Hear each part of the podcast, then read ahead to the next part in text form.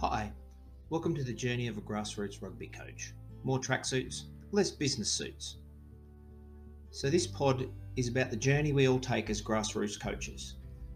Most of us listen to pods where you hear the people talk to elite athletes and coaches at the top of their game, which is fantastic when we want inspiration and knowledge. I want to speak to the coaches on the front line, the ones that are out there every weekend helping at the grassroots level.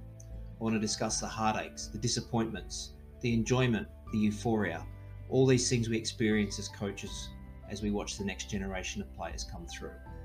We also want to discuss the lessons we've learned along the way. What would you do to fix the game at the grassroots level? How would you see the game develop in the future? You never know. We just might learn something along the way from some of the great guests that we've got lined up. So grab a seat, buckle up, it's going to be fun, and hopefully we learn something along the way.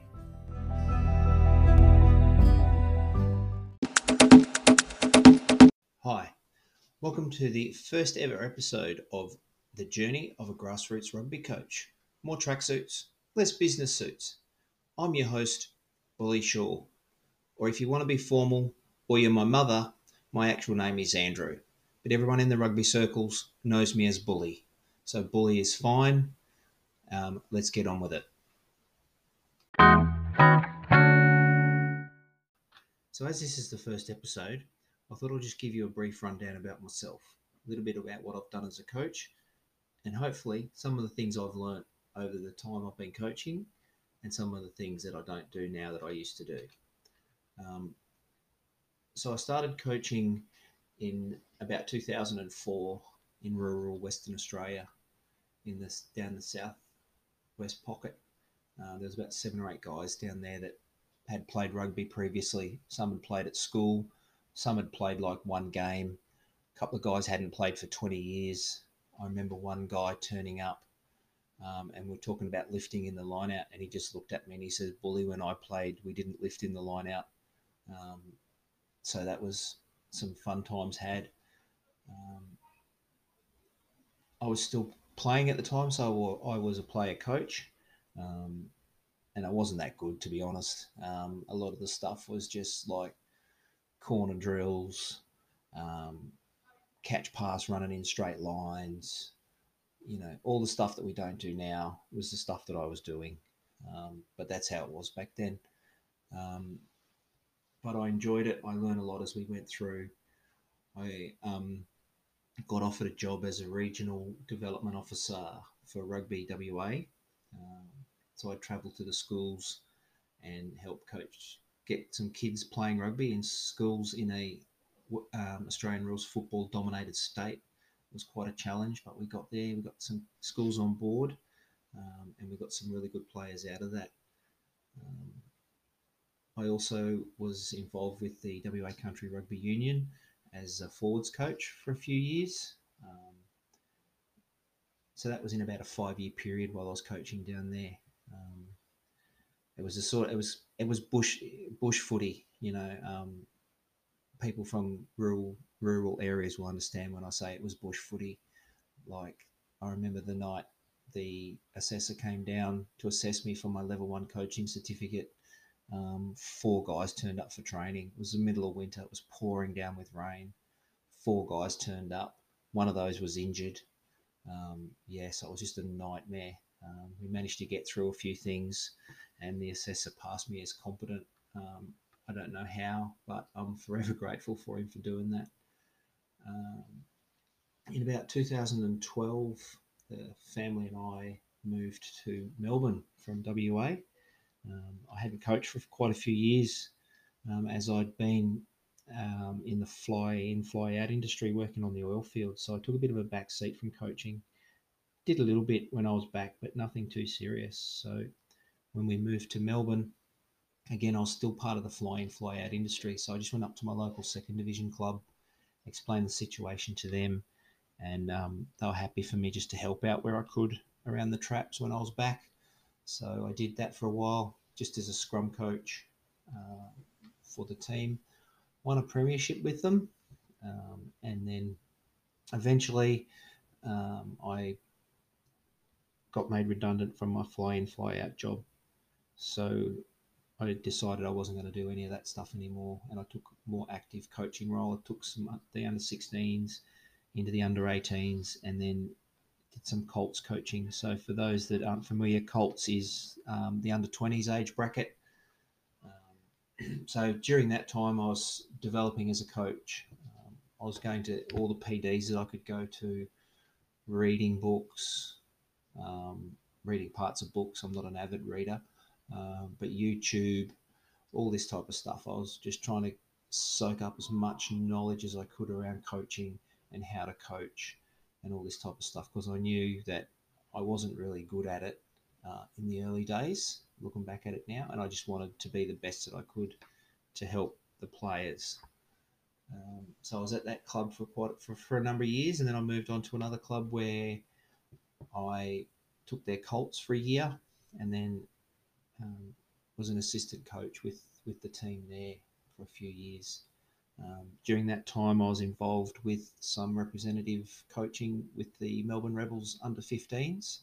Uh, so that's an eight week program where we get a bunch of under 15 year old boys uh, and coach them for about eight weeks, and then we go off to the national championships. Uh, again, another big learning curve in my development, um, having such a short program to work with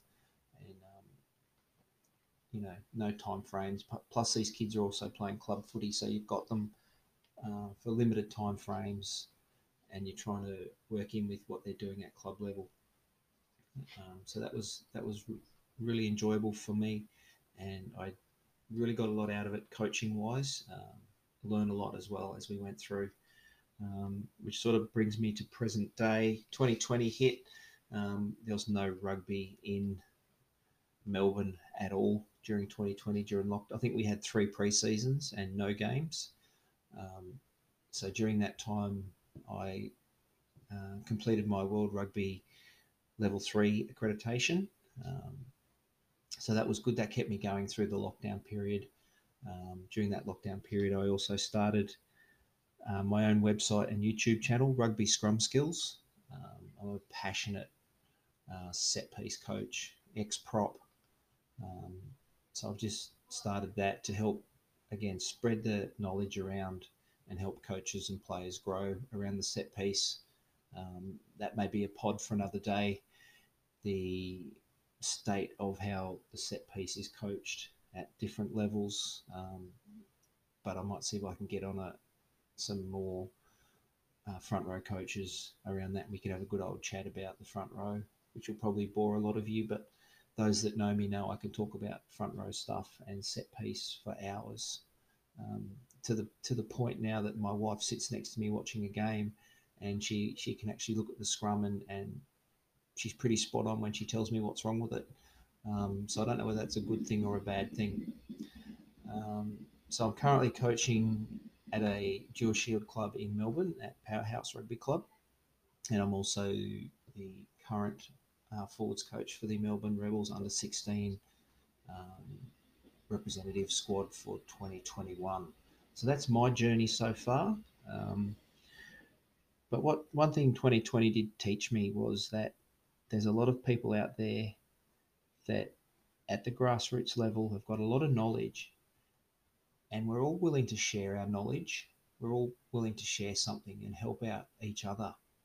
Um, so you know, I got involved in a lot of WhatsApp groups and Zoom chats and stuff like that, which ultimately led me to starting my my website and my YouTube channel, just so that people can, you know, get some knowledge around stuff um, and not necessarily rely on governing unions to organise training. Because when the world was locked down, there was no formal training going on, um, but I think there was more informal training that went on so, and a lot of people got a lot more out of that type of stuff.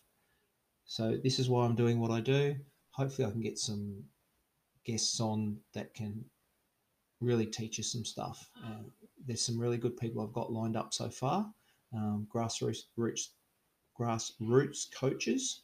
Um, I've also got a mate of mine who is a coach in the gymnastics field, um, and he coaches at the grassroots level at a pretty high level in um, gymnastics. So he's going to come on and have a chat too around some of the stuff that they do around the grassroots stuff. So it's not pre- always going to be about rugby, but predominantly it will be. Um, there will be a opportunity for people to leave a voice message if they've got questions uh, and things like that. So if you've got questions around anything or you'd like some knowledge around some stuff, there'll be a voice message function in in the um, podcast. I don't know how it works. I'm I'm all learning this tech stuff as we go. So, um, but thanks for listening. Um, I really today wasn't about learning anything. It was just a little bit about myself, um, so that you know who you're listening to. Um, I'm passionate about helping coaches and players grow to be the best that they can be. Um, so that's why I'm going to do this and get, you know, get some recognition out there for the grassroots coaches that are out there and doing what we do. So I hope you enjoy the pods as they come through. Again, um, feel free to subscribe, reach out. I'm on all the socials, um, Rugby Scrum Skills on all the socials. I'm on Facebook, Instagram, um, YouTube. There's a few others, um, but I'm on all the socials. So if, if, you want to reach out, feel free. Thank you for listening. This is probably a bit scratchy, uh, but I'm sure we will improve as we go through and get better. Um, so thank you very much. And I'll talk to you next time.